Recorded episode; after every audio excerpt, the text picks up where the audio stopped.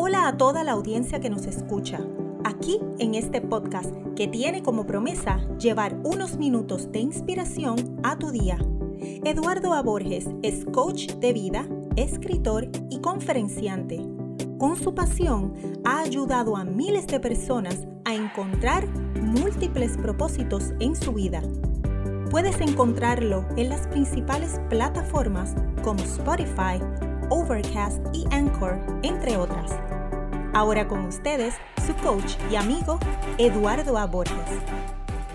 Hola amigas y amigos, les habla este es su amigo y coach Eduardo Borges. Espero que se encuentren bien al momento de escuchar este su podcast, Minutos para el Día a Día. En el día de hoy vamos a, a entrar en un episodio relacionado al episodio anterior donde hablé acerca de no tener control. Y caímos en ese tema precisamente porque uh, les estaba compartiendo las críticas que se han hecho hacia mi libro eh, Manual para, la vida, para una vida positiva y optimista. Y resulta que las personas piensan que uh, soy muy pesimista para ser positivo. Suena paranoico, ¿verdad? Pero y contradictoria. Pero no, se trata de, de usar la realidad que nos rodea precisamente para llevar una vida donde utilicemos las cosas a las que sí tenemos acceso porque sí tenemos control a ellas y olvidar el deseo de control por las cosas que no tenemos eh, ningún tipo de control. Y esa es la parte que no muchas personas entienden porque las personas están acostumbradas precisamente a buscar la forma de controlar eh, su vida, sus resultados, a través de decisiones que ellos creen que van a cambiar, obviamente, el rumbo de la situación. Eh, yo creo que, se trata precisamente de entender que la parte fundamental de cada uno de nosotros es lo que sí podemos hacer ante una situación. Dejar de lado lo que no podemos hacer para concentrarnos en lo que sí podemos hacer. Me explico. Como mencioné en el episodio anterior, si no lo han escuchado, por favor búsquenlo para que obviamente lo escuchen y puedan entender mucho mejor este del día de hoy, porque no quiero confusiones con esto. Si si mi, si mi deseo y mi razón es llevarlos a una vida positiva, a que ustedes entiendan lo que es una vida positiva, a lo que entiendan ustedes, ¿verdad? Como positivo, que ahora entiendan y tengan un nuevo significado de lo que es una vida positiva, tengo que explicar las cosas de esta manera, desmenuzándolas, ¿verdad? Para que sean más fácil de digerir y a la misma vez ustedes puedan entender mucho más allá a qué me refiero. Si hablamos la vez pasada de que yo puedo hacer ejercicios, puedo ejercitarme, mantenerme en forma, eh, para buscar una mejor salud, que eso es algo que sí puedo controlar, hacer ejercicio. Puedo decidir qué días los hago eh, y el tiempo en que lo voy a hacer cada día. Pero yo no puedo controlar cada órgano dentro de mi cuerpo. Cada órgano dentro de mi cuerpo parece tener vida propia, porque independientemente que yo coma, eh, puede ser que tenga alguna enfermedad en algún momento por algún órgano. Y esto parece ser bien negativo, pero no se trata de negatividad, se trata de realista, ¿verdad? Ser realista. Y el realista es, enajenado muchas veces porque estamos confundiendo gente negativa con realista. De hecho, muchos negativos se creen realistas. pero me explico. Yo llevo una dieta vegana, una dieta muy saludable. No lo hago por la dieta, lo hago porque me ocupa la vida en general y por eso no le hago daño a los animales para yo comer. Puedo comer otras cosas que son todo lo que sobra cuando usted saca las carnes. Todo lo que sobra, eso es lo que yo como. Eh, frutas, verduras, arroz, eh, harina, todo lo que sobra yo lo como. Eh, de una manera obviamente adecuada. Entonces, eso no es para convencer a nadie. Usted coma lo que le dé la gana. De hecho, tengo amistades que son muy carnívoras y son muy, muy, muy, muy saludables. Y conozco amistades que son veganas que no son saludables. Y viceversa, también conozco carnívoros que son eh, poco saludables y veganos que son saludables. So, independientemente que ellos estén haciendo para darle a mantener su salud, su cuerpo va a funcionar de una manera distinta porque es dependiendo de los órganos de ellos eh, cómo va a estar funcionando su propio cuerpo. Está bien, eso lo tenemos claro. Yo he visto gente, me duele, por supuesto, tomar tal batido de tal jugo y eso te ayuda para eh, los riñones o te ayuda para el hígado. Sí, sí, yo entiendo todo eso y se hace. Eso no se deja de hacer. ¿Ves? A lo que yo me refiero no es que eso se deje de hacer. A lo que yo me refiero es que aún así yo no puedo controlar ese resultado. Y como no puedo controlar ese resultado, tengo que entender entonces eh, otra realidad. Y esta realidad es que por mucho que planifiquemos, ¿verdad? Porque somos planificadores por naturaleza, el ser humano todo el tiempo haciendo planes, eh, que no sepa a veces llevarlos a, a la práctica es otra cosa, pero siempre estamos haciendo planes. Pero por mucho que nos preocupemos o que intentemos nosotros mismos evitar desgracias, estas a veces suceden irremediablemente. Y la gente reacciona de manera muy diferente ante las desgracias que son, ¿verdad? Eh, parecidas entre sí, ¿verdad? Eh, algunos le quitan importancia, otros se vuelven insensibles y otros, y otros experimentan ansiedad y miedo ante las desgracias. ¿Por qué reaccionamos de manera diferente? Eh, pues porque quienes se ven inmersos ¿verdad? en circunstancias que desean evitar son los que padecen una desgracia. Y me refiero precisamente a, esa gran parte del sufrimiento que procede de esa desconexión entre lo que quieres que suceda y lo que realmente sucede. ¿Verdad? Hay una, hay una desconexión total entre lo que tú quieres que suceda y lo que realmente sucede. Y en otras palabras, lo que está de acuerdo con la naturaleza en contraposición a lo contrario a la naturaleza. Me voy a explicar mejor. Eh, no tiene sentido alimentar rechazo a la pobreza o rechazo a la enfermedad o rechazo a la muerte, porque esas cosas están completamente fuera de nuestro control. Vale, pero yo puedo trabajar para no ser pobre. Sí, definitivamente, pero no por eso vas a cambiar la pobreza del mundo. Y de eso es lo que estamos hablando, qué tenemos control y qué no. Si yo me puedo ocupar de lo que puedo hacer yo para dentro de la pobreza poder vivir mejor, pues yo pongo el empeño en eso que tengo que hacer para tratar de cambiar mi situación. Pero no está en mi poder el resultado, porque el resultado va a depender, va a depender de muchas variables el tipo de trabajo que yo tenga, el tipo de oportunidades que ese trabajo me traiga, el tipo de precios que yo encuentre cuando vaya a comprar alimentos o cosas para el hogar. El, todo este tipo de cosas no están dentro de mi control, de mi margen de control. Puedo controlar algunas cosas relacionadas a ellas, pero no las puedo controlar todas. Entonces, como no las puedo controlar todas, yo no puedo evitar la enfermedad y la muerte, entonces dejo de rechazar la enfermedad y la muerte y mejor me encargo de rechazar otras cosas que sí están en mi control. ¿Verdad?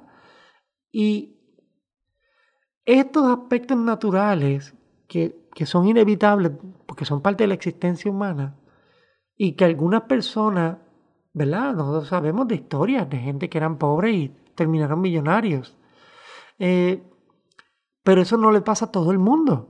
Como no es una norma, pues yo tengo que entender que hay cosas que tocan y hay cosas que no me tocan. ¿Ves?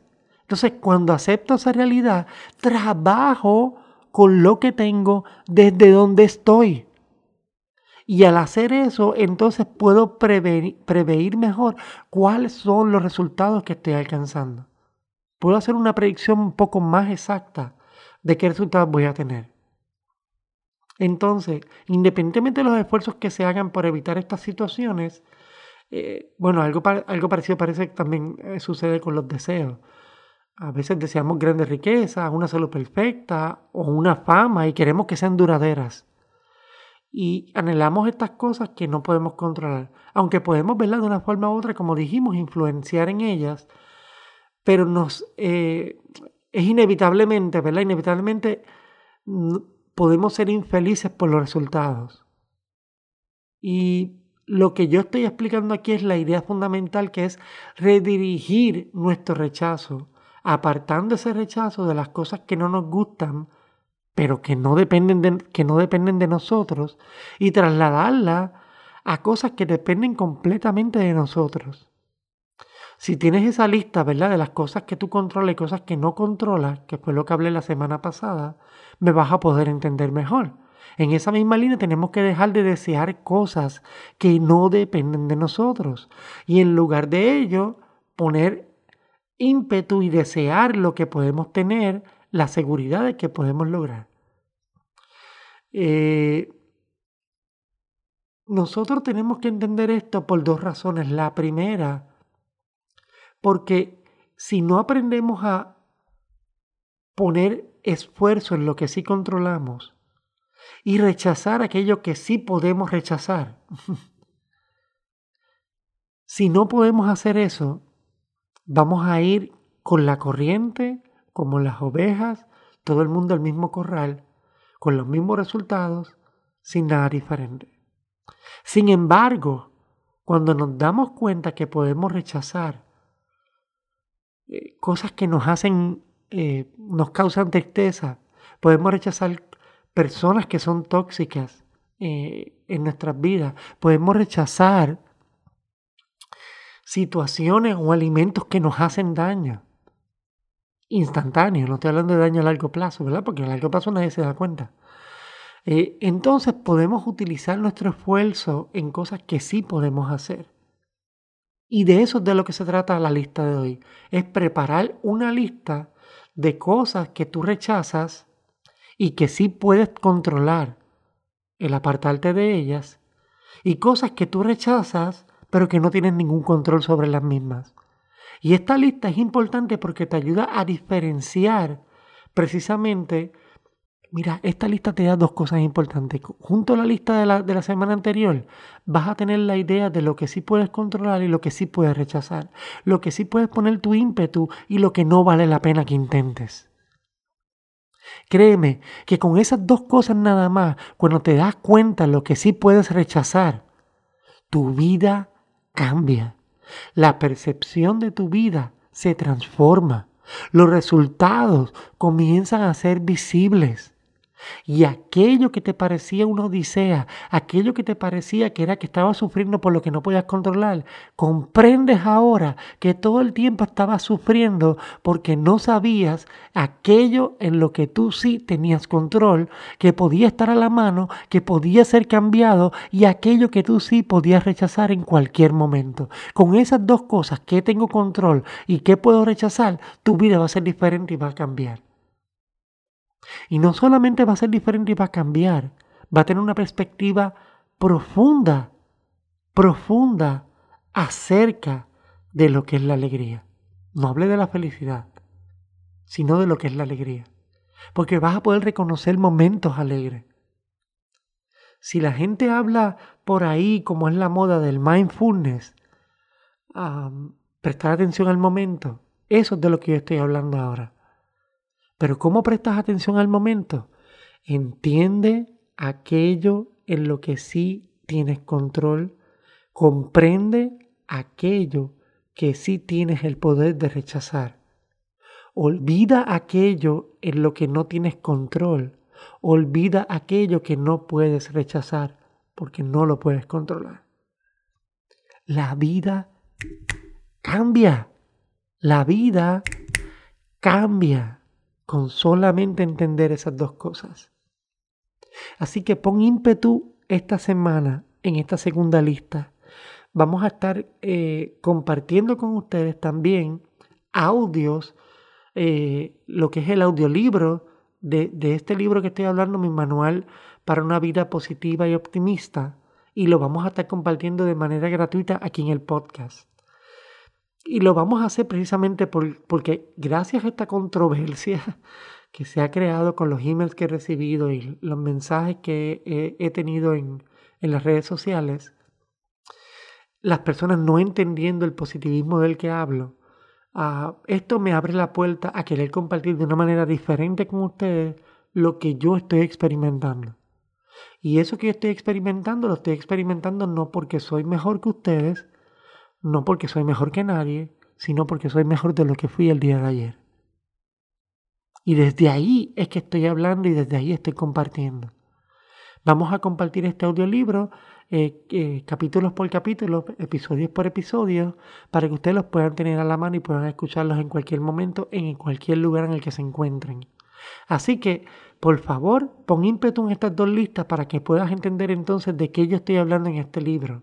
Y así entonces puedas captar y absorber todo el mensaje positivo del mismo con las estrategias que tiene y ofrece el mismo para una vida positiva y optimista. Te deseo muchas gracias por tu tiempo, por escucharme. Comparte por favor este podcast con otras personas para que se puedan beneficiar del mensaje que estamos compartiendo. Y así tú te puedas rodear de personas que también piensen igual que tú. Te bendigo, muchas bendiciones para ti, para todos los tuyos esta semana. Te veo en nuestro próximo episodio de Minutos para el Día a Día. Este fue otro episodio del podcast Minutos para el Día a Día Gracias por tu tiempo y no olvides compartir este audio con personas importantes para ti. Encuentra más información relacionada a todos los productos y servicios que Eduardo ofrece entrando a www.eduardoaporges.com. Recuerda que Eduardo lanza un nuevo episodio todas las semanas por aquí para continuar llevándote inspiración para el día a día.